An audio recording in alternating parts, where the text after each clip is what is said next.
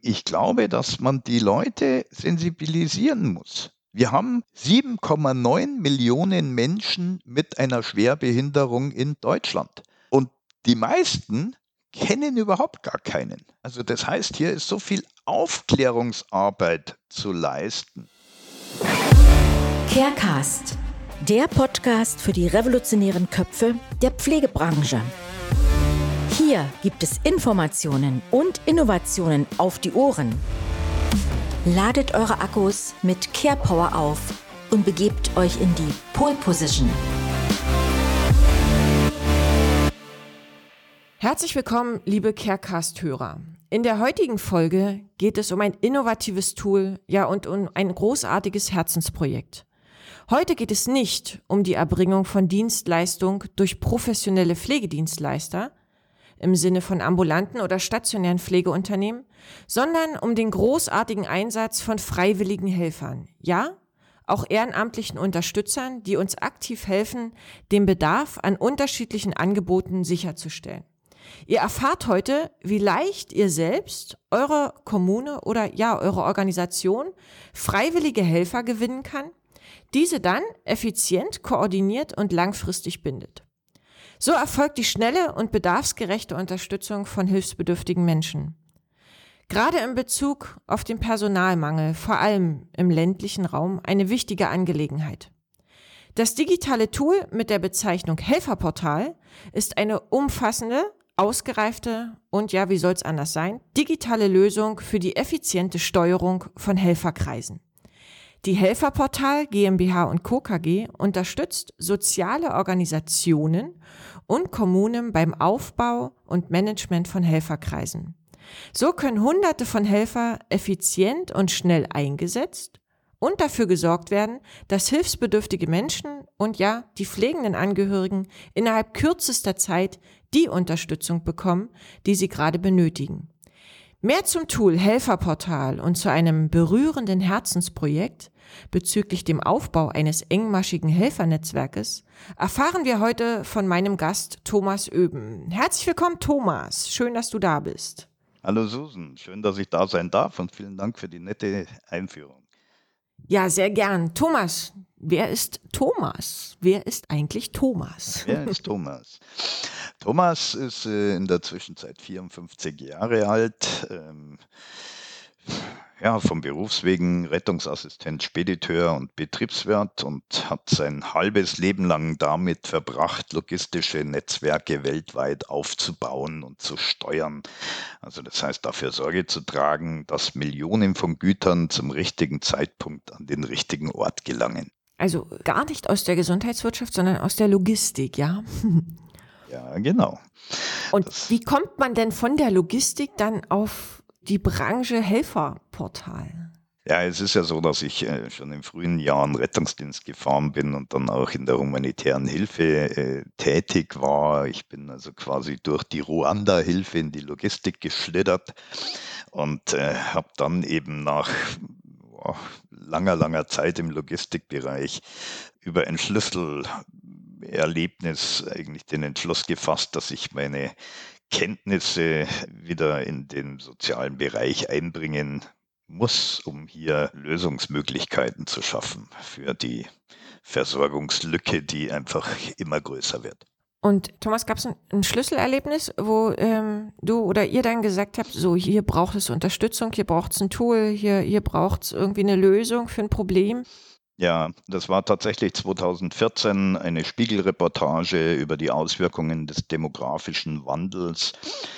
Das haben sich meine damaligen Vorstandskollegen und ich äh, durchgelesen und dann sind wir vom Glauben abgefallen, ja, wie groß eigentlich die Versorgungslücke wird, die hier bis zum Jahr 2030 sich richtig kräftig manifestieren wird. Und ähm, dann haben wir uns eben mit den Versorgungskonzepten, äh, ja, Konzepten, wir haben uns angeschaut, äh, wie ist denn eigentlich die Versorgung heute organisiert und äh, sind dann äh, draufgekommen auf die sehr niedrigschwellige Versorgung und äh, haben eben gesehen, wie vorsintflutlich, wenn ich das mal so sagen darf, mhm.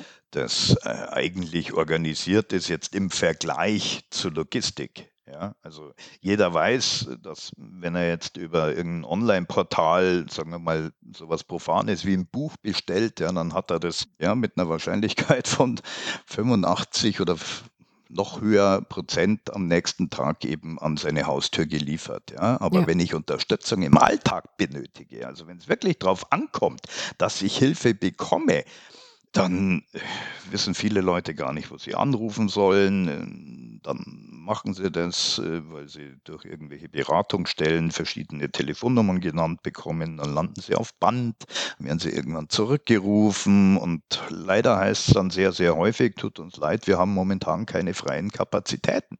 Ja, also das ist was ganz was anderes als wie ähm, in diesem profanem Logistikbereich, wo es wirklich nur darum geht, dass man halt äh, irgendwelche Supply Chains aufrechterhält oder Produktionsabläufe äh, nicht stört. Ja? Aber hier geht es doch tatsächlich um die Hilfestellung von Menschen.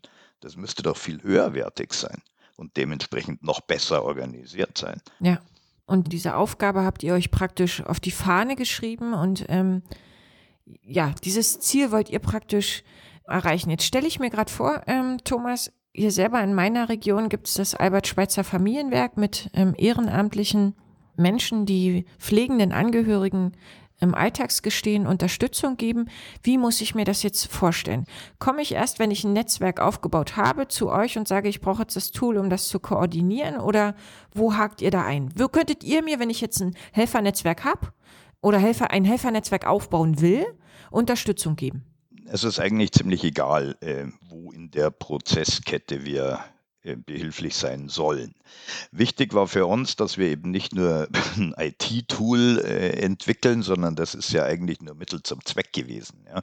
Wir sind damals wirklich hergegangen und haben aus logistischer Sicht ein Versorgungskonzept geschrieben und äh, haben dann später noch eine, eine sehr erfahrene Pflegefachkraft, die also auch jahrelang Helferkreise geleitet hat und äh, in der Beratung von pflegenden Angehörigen tätig war, mit äh, an Bord genommen und haben dann eben unser Kurzkonzept geschrieben. Und dann haben wir uns angeschaut, waren alle sehr davon überzeugt aber uns war klar, dass uns das einfach keiner glaubt, dass es funktioniert, wenn wir es nicht beweisen. Ja, und ja. dementsprechend sind wir dann hergegangen und haben eine, man möge mir nachsehen, die Wortwahl, eine, eine logistisch optimierte und digitalisierte Versorgungseinheit gegründet.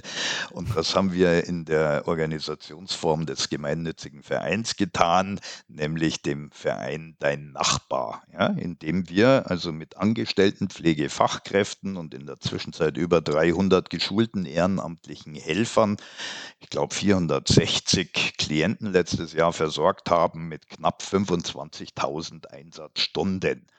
Ja, das heißt, das ist so viel wie 16 Vollzeitkräfte leisten. Das ist das, was wir ja. nur mit Ehrenamtlichen abdecken, ja, die jeder so ja, im Schnitt zwischen ein und zwei Stunden in der Woche sich einbringt. Ja. Und da sieht man dann auch, dass die, diese Koordinationsleistung, das kann einfach keiner zu Fuß machen oder in einem Excel und auch ein Access ist da völlig überfordert.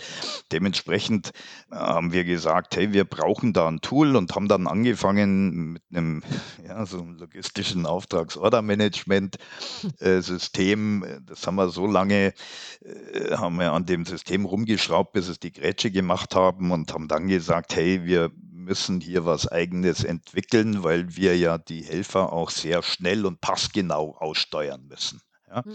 Und haben dann eben das Helferportal entwickelt, sodass soziale Organisationen eben ihren Helferkreis möglichst passgenau und auch sehr schnell aussteuern können, weil darum geht es ja letztendlich. Ja? Also, dass man die Ehrenamtlichen, die das ja wirklich aus freien Stücken sich engagieren, dass man die auch nach ihren Bedürfnissen einsetzt. Ja? Also das mhm. heißt, wir fragen die Helfer ab, wenn wir sie im System anlegen, welche Tätigkeiten möchten sie denn eigentlich machen? Ja? Ah. Ähm, zu welchen Zeitfenstern sind Sie generell verfügbar? In welchem geografischen Gebiet möchten Sie tätig werden? Was sind ihre Interessen und was sind ihre Qualifikationen. Und auf das gehen wir natürlich ein. Also das heißt, wir, wenn jetzt unsere Fachkraft quasi einen Bedarf aufnimmt, und das ist uns wichtig, wir haben es aus dem Pflegebereich gedacht, das System, ja. Das heißt, da sind Fachkräfte, die gehen dann raus in die Häuslichkeit der hilfebedürftigen Menschen, die führen da Gespräche, die evaluieren den tatsächlichen Unterstützungsbedarf, die beraten die pflegenden Angehörigen und bieten auch Pflegeschulungen an. Ja, und die geben dann den Bedarf genauso strukturiert in das System ein. Und dann fängt eben ein Matching-Prozess an, sodass nur die Helfer, auf die zu 100 Prozent dieses Profil passt, die werden dann angepinnt über die App und angefragt, haben sie Zeit und Lust, diesen Einsatz zu übernehmen. Klammer auf, ist doch genau das, was sie machen möchten. Klammer zu. Ja? Und die Helfer schauen sich das an auf ihrer App und äh, sagen, ja, eigentlich schon, aber ja, jeden Freitag, das ist mir einfach zu viel, weil ich auch ja. gerne wegfahre, ja. Oder die sagen, hey, pff, Freitag ist doch ein super Tag. Ähm, die Dame wohnt ja nur zwei Straßenzüge von mir entfernt und äh, ich mache eh freitags immer meinen Wocheneinkauf, da kann ich die doch mitnehmen, ist doch überhaupt kein Problem. Ja. Ja, und das sind dann eben die Ja-Sager. Und äh, im Verein ist es dann so, dass die Koordinatorin, die sieht dann eben alle Zusagen und kann daraus jemanden auswählen. Und das macht sie basierend auf der Auslastung, die sie sieht. Also Sprich, ein Helfer möchte 20 Stunden im Monat machen, hat aber letzten Monat nur fünf gemacht. Ja, also das mhm. heißt, der möchte sich einfach mehr engagieren und wer dann natürlich präferiert.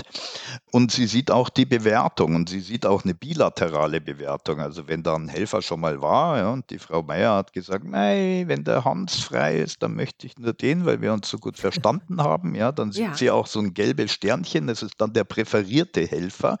Und dann würde sie natürlich den eben einsetzen. Ja? Und dann kriegen die anderen Helfer, die kriegen dann eine vollautomatisierte Absage mit dem Hinweis, dass sie sich selbstverständlich auf der App auch äh, aktiv nach Einsätzen suchen können. Also da ist auch so eine Landkarte eingebaut und da siehst du dann, wo sind denn in meiner Umgebung Einsatzmöglichkeiten. Dann kannst du dein Profil, also deine Filter erweitern und sagen, oh, heute sehe ich es mal nicht so eng, dann mache ich statt drei Kilometer vielleicht fünf oder so, ja.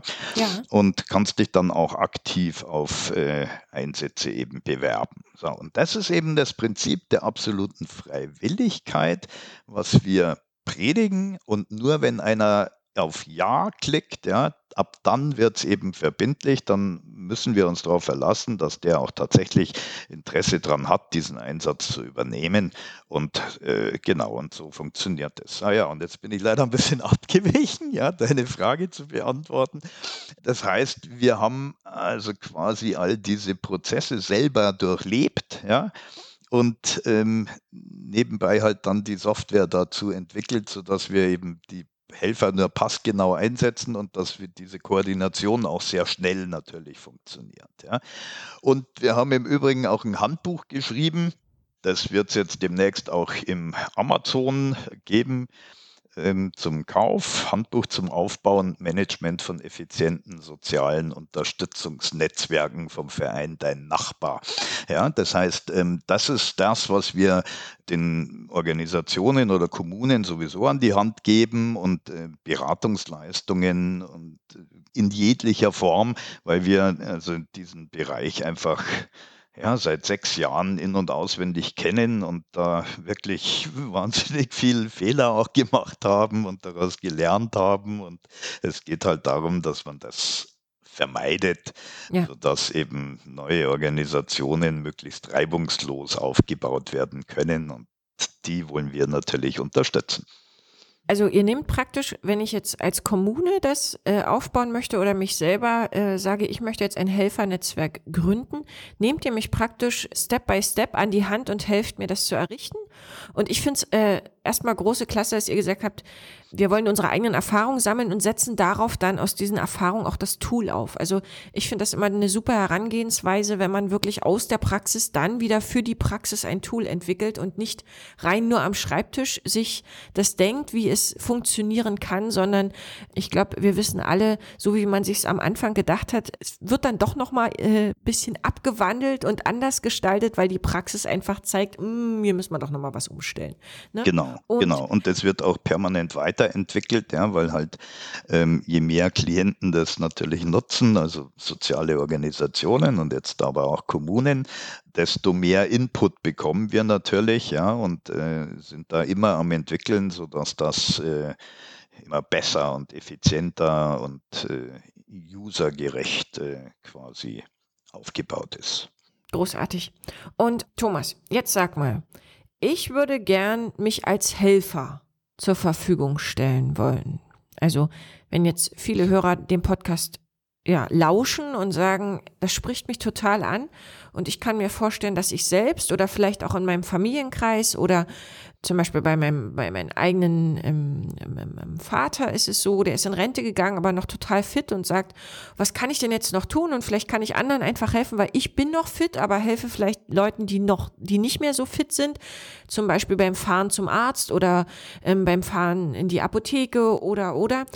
Könnte ich mich dann bei euch melden, obwohl ich nicht gleich in eurer Region wohne? Wie, wie läuft das?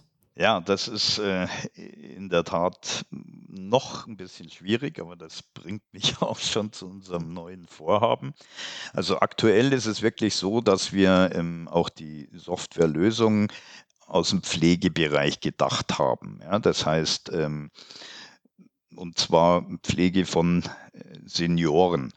Dementsprechend gab es auch gar keinen Zugang für Klienten zu dem System, sondern da war immer die Fachkraft, die halt äh, vor Ort gekommen ist und den Bedarf evaluiert hat und die Fachkraft hat dann den Bedarf in das System eingegeben. So. Und das war dann auch der limitierende Faktor für uns, weil äh, wir konnten es uns einmal leisten, eine Niederlassung von so einem gemeinnützigen Verein aufzubauen. Das ist aber mit enormen Kosten verbunden, die sich dann erst im Laufe von, naja, drei Jahren ungefähr amortisieren. Aber man findet oder wir haben zumindest keine Geldgeber gefunden, um weitere Niederlassungen aufzubauen. Also das war für uns der limitierende Faktor, deswegen sind wir dann auch dazu übergegangen, dass wir gesagt haben, okay, also wenn wir es nicht können, dann können wir aber anderen helfen, äh, solche Netzwerke aufzubauen. Und aber auch das ist insofern halt etwas limitierend, weil man dann eben die Vision dieses flächendeckenden Netzwerks gar nicht realisieren kann. So, und das war tatsächlich ein bisschen frustrierend, muss ich sagen, ja, bis ich dann aber letztes Jahr im Update Deutschland äh, Gernot Stracke äh, kennengelernt habe. Und der Gernot wohnt in Hamburg, ist Kontergan geschädigt und äh, gleichzeitig aber auch Vorsitzender eines Hilfswerks für Kontergan Geschädigte in Hamburg und in Schleswig-Holstein. Und ähm, der Gernot hat mir dann sein Leid geklagt, dass es für ihn schwierig ist, Assistenzkräfte zu finden. Ja, und das ist ja nichts mhm. anderes als unsere Alltagsbegleiter. Also das heißt Leute, die ihn im Alltag äh, unterstützen, wenn er es denn benötigt. Ja. Und wenn er im Sozialraum unterwegs ist, also das hat er festgemacht an einer Reise oder einem Messebesuch eben in, in München, dann hat er gesagt, hat er überhaupt gar keine Chance, diese Reise anzutreten, wenn er nicht einen persönlichen Assistenten dabei ja. hat, den er aber natürlich 24 Stunden bezahlen muss, obwohl er über den Tag verteilt eben nur, ja, was weiß ich, fünfmal eben Assistenzleistungen benötigt. Mhm. Ja? Und ähm, dann habe ich äh, Gernot eben unser System gezeigt. Ja. Und dann hat er gesagt, hey, das ist ja super. Aber weißt du was? Also mir brauchst du keine Pflegefachkraft ins Haus schicken, die meinen Bedarf evaluiert, weil den kenne ich schon seit 60 Jahren. Und im Übrigen brauchst du mir auch keine Pflegefachkraft ins Haus schicken, die mir einen Assistenten oder eine Helferin oder einen Helfer vorstellt, weil ich bin ja nicht auf den Mund gefallen. Ja. Was ich aber gerne hätte, ist, dass du auf diesem Messebesuch quasi, dass du eben dann diese fünf verschiedenen Assistenzleistungen organisierst und dass ich nicht jedem dieser Helfer irgendwie ein Geld in die Hand drücken muss, sondern das machst bitte schon auch du und zwar so, dass das sozialversicherungstechnisch eben sauber ist. Ja, so, und da war dann eben die Idee geboren, dass wir unser Portal umbauen zu einer C2C-Lösung. Also das heißt, wir entwickeln jetzt gerade einen Zugang für Hilfebedürftige, sodass die selber ihren Bedarf eingeben können, ja, und auch sich selber dann einen der Helfer auswählen können, die zugesagt haben. Und nach diesem Einsatz ist es dann so, dass der Hilfesuchende auf der Helfer-App des Ehrenamtlichen diesen Einsatz dann quittiert Mhm. Ja, und auch unterschreibt. Und basierend auf diesen unterschriebenen Einsätzen machen wir dann eben die Abrechnung. Das heißt, dann kriegt der Ehrenamtliche eine Aufwandsentschädigung und der äh, Hilfesuchende würde dann eben eine Rechnung bekommen. Und da sind wir gerade dabei. Und dieses Projekt, und das war das Tolle für uns, ja, äh, das war dieses Aha-Erlebnis, dass wir gesagt haben, hey, wir haben das einfach nicht niedrigschwellig genug gedacht, sondern wir mhm. haben es eben immer mit diesem großen, auch finanziellen Aufwand der Niederlassungen pro Stadt mit Pflegefachkräften und alles, was dazugehört, gedacht. Ja. Und jetzt ist es wesentlich niedrigschwelliger, sodass wir eben die Chance haben, jetzt ein deutschlandweites Netzwerk aufzubauen. Ja. Und ähm, das möchten wir im Übrigen auch zusammen mit der Sozialwirtschaft äh, gestalten. Also das heißt, wir sind gerade auf der Suche nach sozialen Organisationen, die offen sind, hier gemeinsam was aufzubauen. Ja, und dementsprechend natürlich versuchen wir auch auf äh, die Bedürfnisse dieser Organisationen einzugehen und wir respektieren der, denen ihre Kultur und so, aber wir glauben, dass wir hier auch einen großen Mehrwert liefern können, weil wir hauptsächlich auf ungebundene Helfer fokussieren, ja, die wir dann eben über Marketing, Kampagnen gewinnen und in, letztendlich eben dazu motivieren möchten, dass sie dann ihr Profil im Helferportal anlegen. Ja, und da aber dann auch schon eben das erste Mal die Möglichkeit haben, mit einer sozialen Organisation in Kontakt zu kommen, um hier eben so eine Einzelhelfermitgliedschaft abzuschließen, so dass sie eben dann auch äh, den Versicherungsschutz haben, die Möglichkeit, mit Fachkräften Rücksprache zu halten, ähm, wenn sie es denn benötigen, ja, ähm, und äh, sich natürlich auch qualifizieren lassen können und so weiter und so fort. Ja, aber eben nicht ähm, gleich in diese ich sag's jetzt mal, Vereinsmeierei reinkommen ja. müssen. Ja, und die Idee ist die, dass wir eben auf diese sehr niedrigschwellige Art und Weise die Menschen motivieren, sich für andere zu engagieren und wenn sie da Gefallen dran finden, ja, dann werden die natürlich auf diese soziale Organisation zurückgehen und sagen, du, kann ich da nicht mehr für euch machen, weil das interessiert mich jetzt. Ja. ja? So wie früher, äh, ja, früher gab es einen Zivildienst. Und äh, auch wenn es nicht jeder gemacht hat, aber jeder kannte jemanden, der eben einen Zivildienst äh, gemacht hat. Und äh, dementsprechend hat jeder irgendwie so ein bisschen einen Einblick in den sozialen Bereich gehabt. Ja. Und das ist jetzt völlig weggefallen, also mit Ausnahme von Buftis und so. Aber ich glaube, die Leute, die haben gar keinen Bezug mehr dazu. Ja, Deswegen und, und ja, von den negativen Schlagzeilen brauchen wir jetzt gar nicht sprechen, ja. Aber dieses tolle Erlebnis, ja, diese Wertschätzung, die man bekommt, wenn man sich ehrenamtlich engagiert, äh, diese tollen Geschichten von Menschen, die einfach einen wesentlich schwereren Rucksack zu tragen haben als wie äh, unser einer, ja, und aber gleichzeitig noch Kraft versprühen. Also das sind, das sind so tolle Geschichten, die man da erlebt und, und wo die Leute, die sich engagieren, dann auch echt mit einem tollen Gefühl nach Hause gehen und sagen, hey, cool, die habe ich heute zum Lachen gebracht oder äh, die habe ich heute glücklich gemacht oder eine Freude bereitet oder, oder, oder. Ja, also das, das ist verloren gegangen. Und ich glaube, dass wir jetzt eben hier durch diese digitalen Geschichten die Möglichkeit haben, so dermaßen stark auf die Menschen einzugehen, dass es für die ein leichtes ist, sich zu engagieren. Ich bin total geflasht, weil ich finde die Herangehensweise natürlich nochmal, ich sag mal, aus der Bevölkerung selber die Hilfe erstens sich zu suchen und sich auch anzubieten, finde ich total gut, das nicht nur von der Organisation abhängig zu machen, also sprich von der Kommune, sondern eben so niedrigschwellig wie möglich anzubieten. Ich will dir vielleicht auch sagen, Thomas, warum mich das gerade so anspricht. Ich selber bin in der Position als pflegende Angehörige, also meine Mutter hatte mit Anfang Mitte 60 mehrere Schlaganfälle und lebt alleine, nicht in meinem Heimatort, sondern 25 Kilometer von meinem Wohnort entfernt. Das ist jetzt nicht so weit, aber dennoch, glaube ich, weiß jeder pflegende Angehörige, gerade wenn man noch berufstätig ist, man könnte sich am liebsten zerschneiden. Habe mir einen professionellen Pflegedienst mit an die Seite geholt, der, ich sage jetzt mal, die körperbezogenen Maßnahmen absichert. Mhm.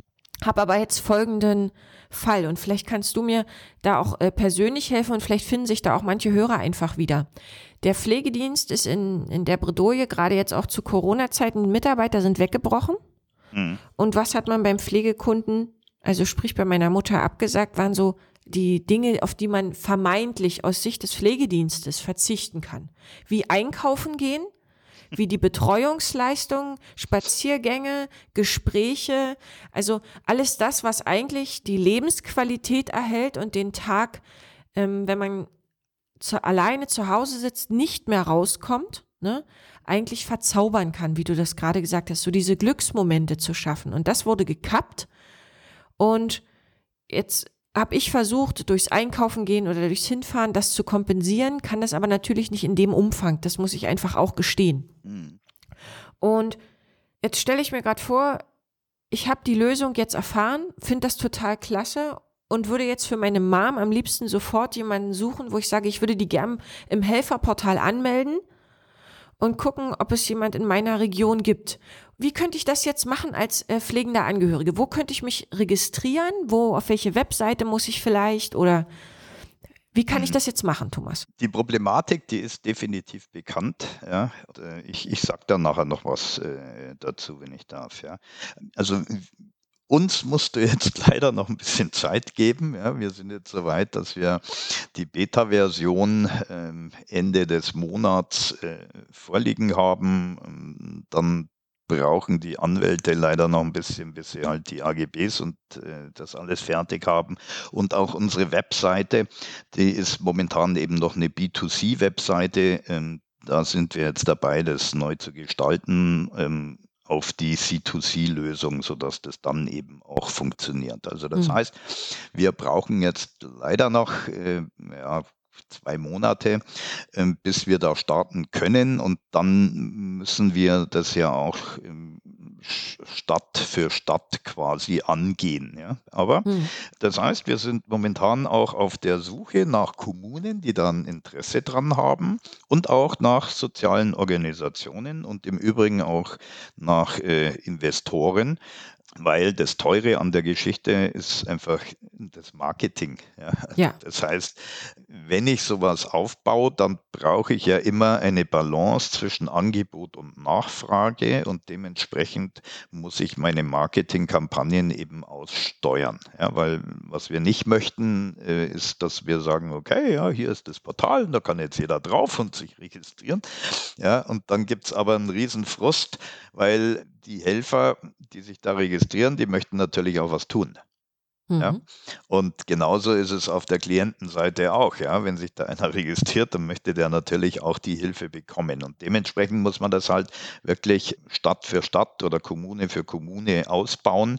Und ähm, da sind wir aber äh, relativ offen, wo wir da anfangen. Wir sind da in den ersten Gesprächen sind aber, wie gesagt, sehr offen. Ähm, und uns geht es darum, dass wir halt dort auch anfangen, wo die Leute einen Bedarf haben, ja, wo auch die Kommune sieht, hey, wir müssen da unbedingt was machen und ähm, mit denen würden wir eben sehr gerne die ersten Kommunen bedienen. Also Thomas, da kann ich dir schon mal sagen, wenn das dann soweit ist und ihr sucht, dann können wir gerne nochmal ähm, ins Gespräch kommen, weil ich hatte gestern ein Gespräch mit dem Ministerium und habe dort Zahlen vorgelegt und auch vorgelegt bekommen. Unser Landkreis hier, Spree-Neiße, Cottbus, Oberspreewald, Lausitz, wir sind mit die Region in Brandenburg mit der höchsten Hochaltrigkeit. Also wir liegen immer über dem Bundesdurchschnitt. Mhm. Ähm, egal ja. bei was jetzt. Also da will ich dir schon mal anbieten, da komm sehr gern dann nochmal auf mich zu und ähm, dass meine Heimat ist, kennt man doch ein paar Ansprechpartner, ähm, mhm. wo ich dir Kontakte vermitteln kann, weil das, äh, ja. ich würde mich freuen, wenn es das in unserer Region gäbe. Ja, klasse. Da reden wir nachher gleich noch drüber.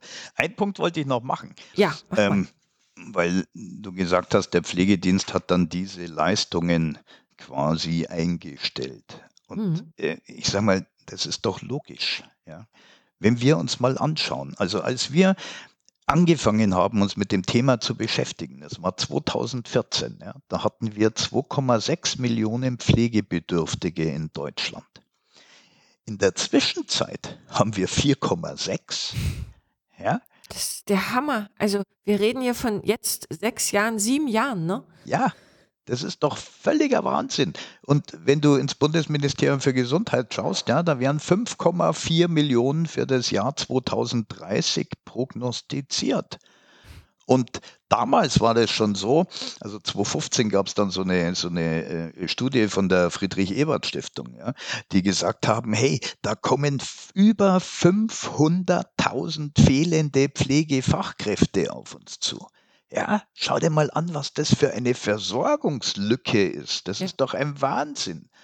Und natürlich muss man dann hergehen und sagen, okay, die Pflegefachkräfte, die wir haben, die müssen sich dann auf das fokussieren, wofür sie auch ausgebildet sind, nämlich das Nursing.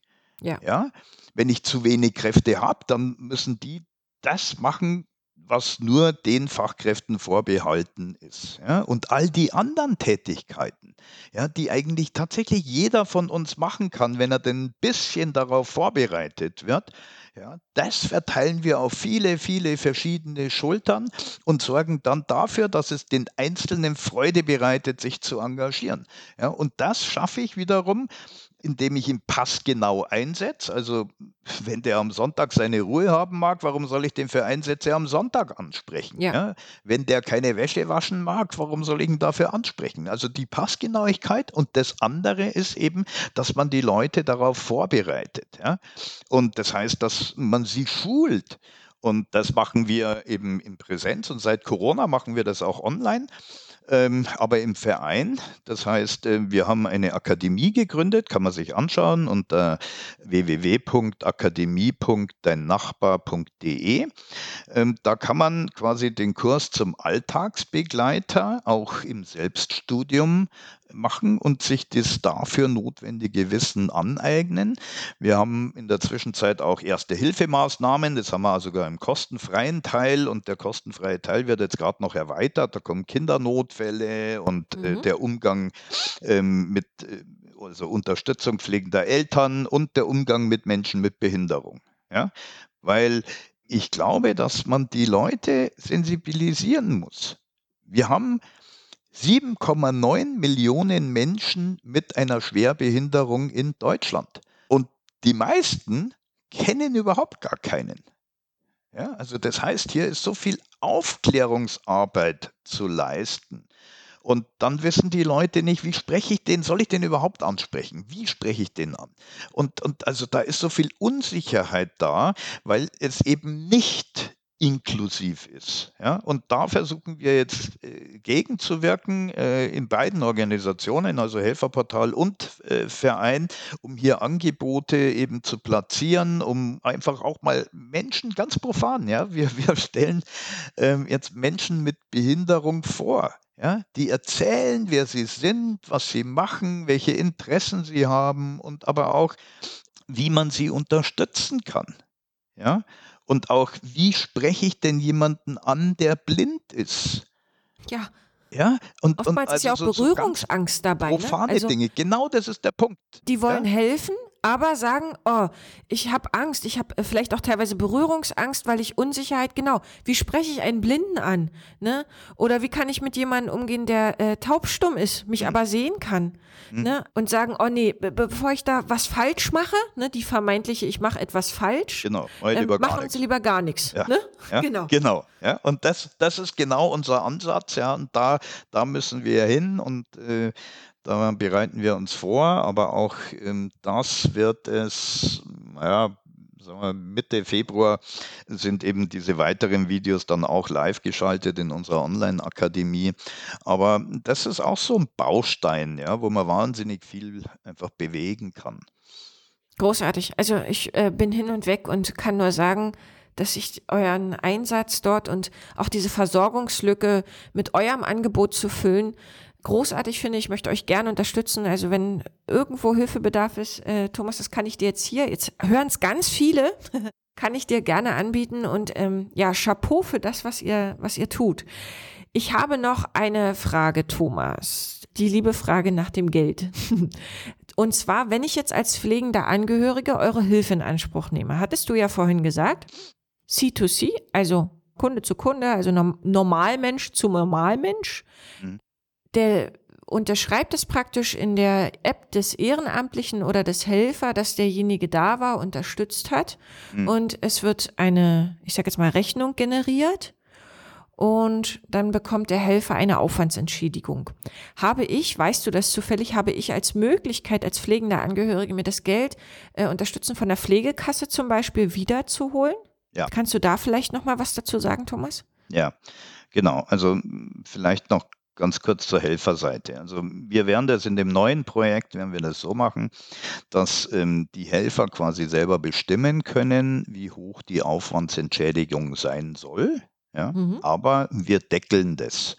Da waren wir ursprünglich bei 9 Euro. Jetzt haben wir gelernt, dass in Sachsen gibt es eben ähm, Alltagshelfer oder wie die die nennen.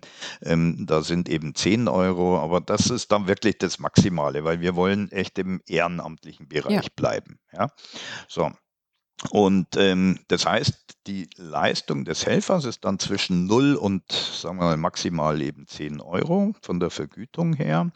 Wir denken, so jetzt mal die Berechnung, dass wir mit 4 Euro imstande sind, unsere Marketing und Customer Service und ähm, auch die, die IT eben zu finanzieren und äh, bräuchten aber 20 Euro monatlich. So, mhm. jetzt ist es so, dass für diese 20 Euro gibt es ein neues Gesetz, da, dass das eben auch über die Kassen abgerechnet werden kann. Ja, da ist aber viel Arbeit zu tun, also da müssen wir uns dann dran setzen, dass das auch abbrechenbar ist. Ja.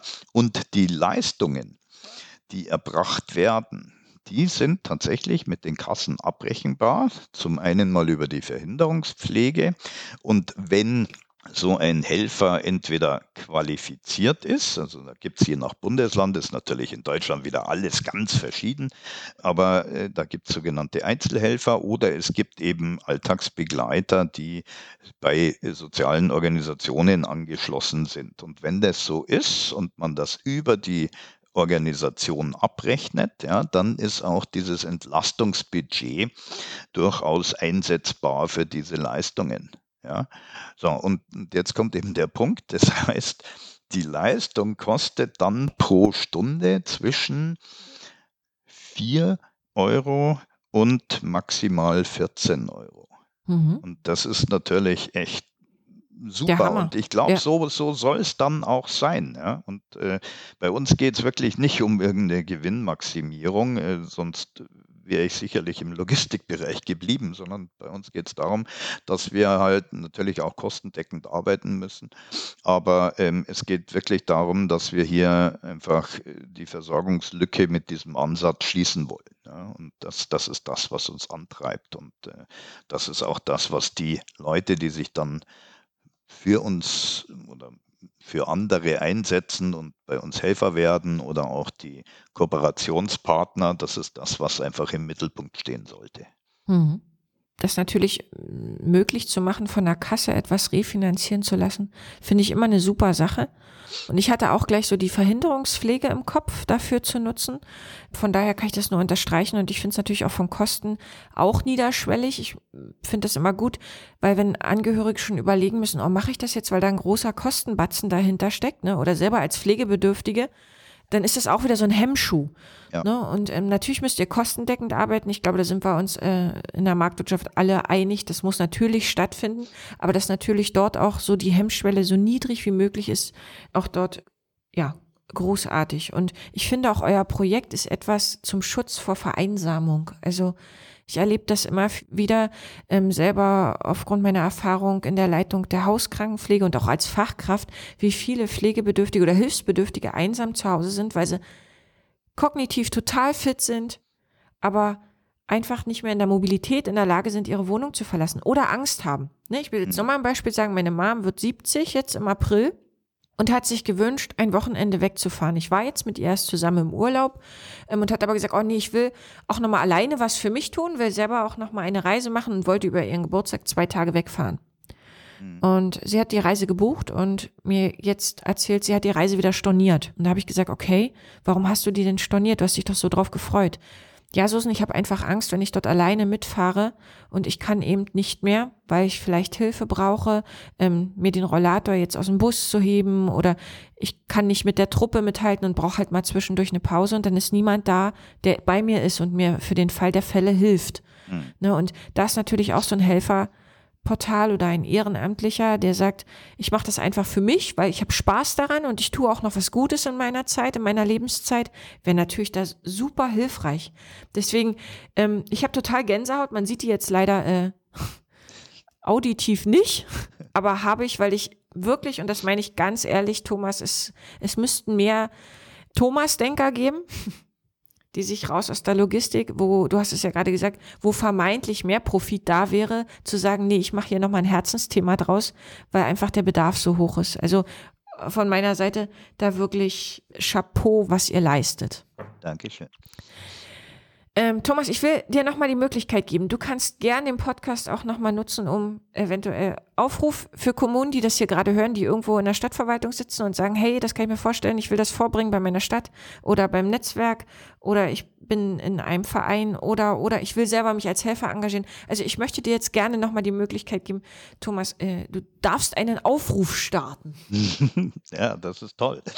Also wir können natürlich nicht allein die Welt retten, sondern äh, aber was wir definitiv können, wir können Modelle konzipieren und äh, die dazu notwendige Softwarelösungen äh, entwickeln. Und was wir aber echt benötigen, das ist die Unterstützung in Form von Kooperationen oder aber auch Beteiligung an unserem Unternehmen, entweder von Kommunen, aber auch wirklich sozialen Organisationen, die äh, ja ein bisschen offen sind für Neues und natürlich auch äh, Social Impact Investoren. Und wenn Sie da Interesse dran haben, www.helferportal.de oder ähm, gerne auch info at helferportal.de, wenn Sie da Kontakt zu mir aufnehmen. Ich würde mich wirklich freuen und mein Name ist Thomas Öben. Vielen Dank, Thomas, für diese tollen abschließenden Worte. Und ich kann auch nur sagen, nehmt euer Tablet in die Hand, nehmt jetzt euer Handy und geht einfach mal auf die Internetseite total ansprechend und schreibt dem Thomas unbedingt eine Nachricht, weil ich bin der Überzeugung, wir dürfen nicht warten, dass hier Hilfe von, von außen kommt, nur von außen kommt. Das ist sicherlich, es müssen Rahmenbedingungen auch vom Gesetzgeber geschaffen werden. Aber in erster Linie müssen wir uns hier einfach selber helfen. Und von daher, Thomas, vielen, vielen Dank für dein Engagement, für das Engagement deines Teams und für alle Helfer, die ihr schon gewinnen konntet. Macht weiter so. Ich möchte gern euren Weg begleiten und ähm, ja, wünsche euch in erster Linie alles Gute, vor allem viel Gesundheit und viel Schaffenskraft und ja, bleibt am Ball. Vielen herzlichen Dank. Vielen Dank, Thomas.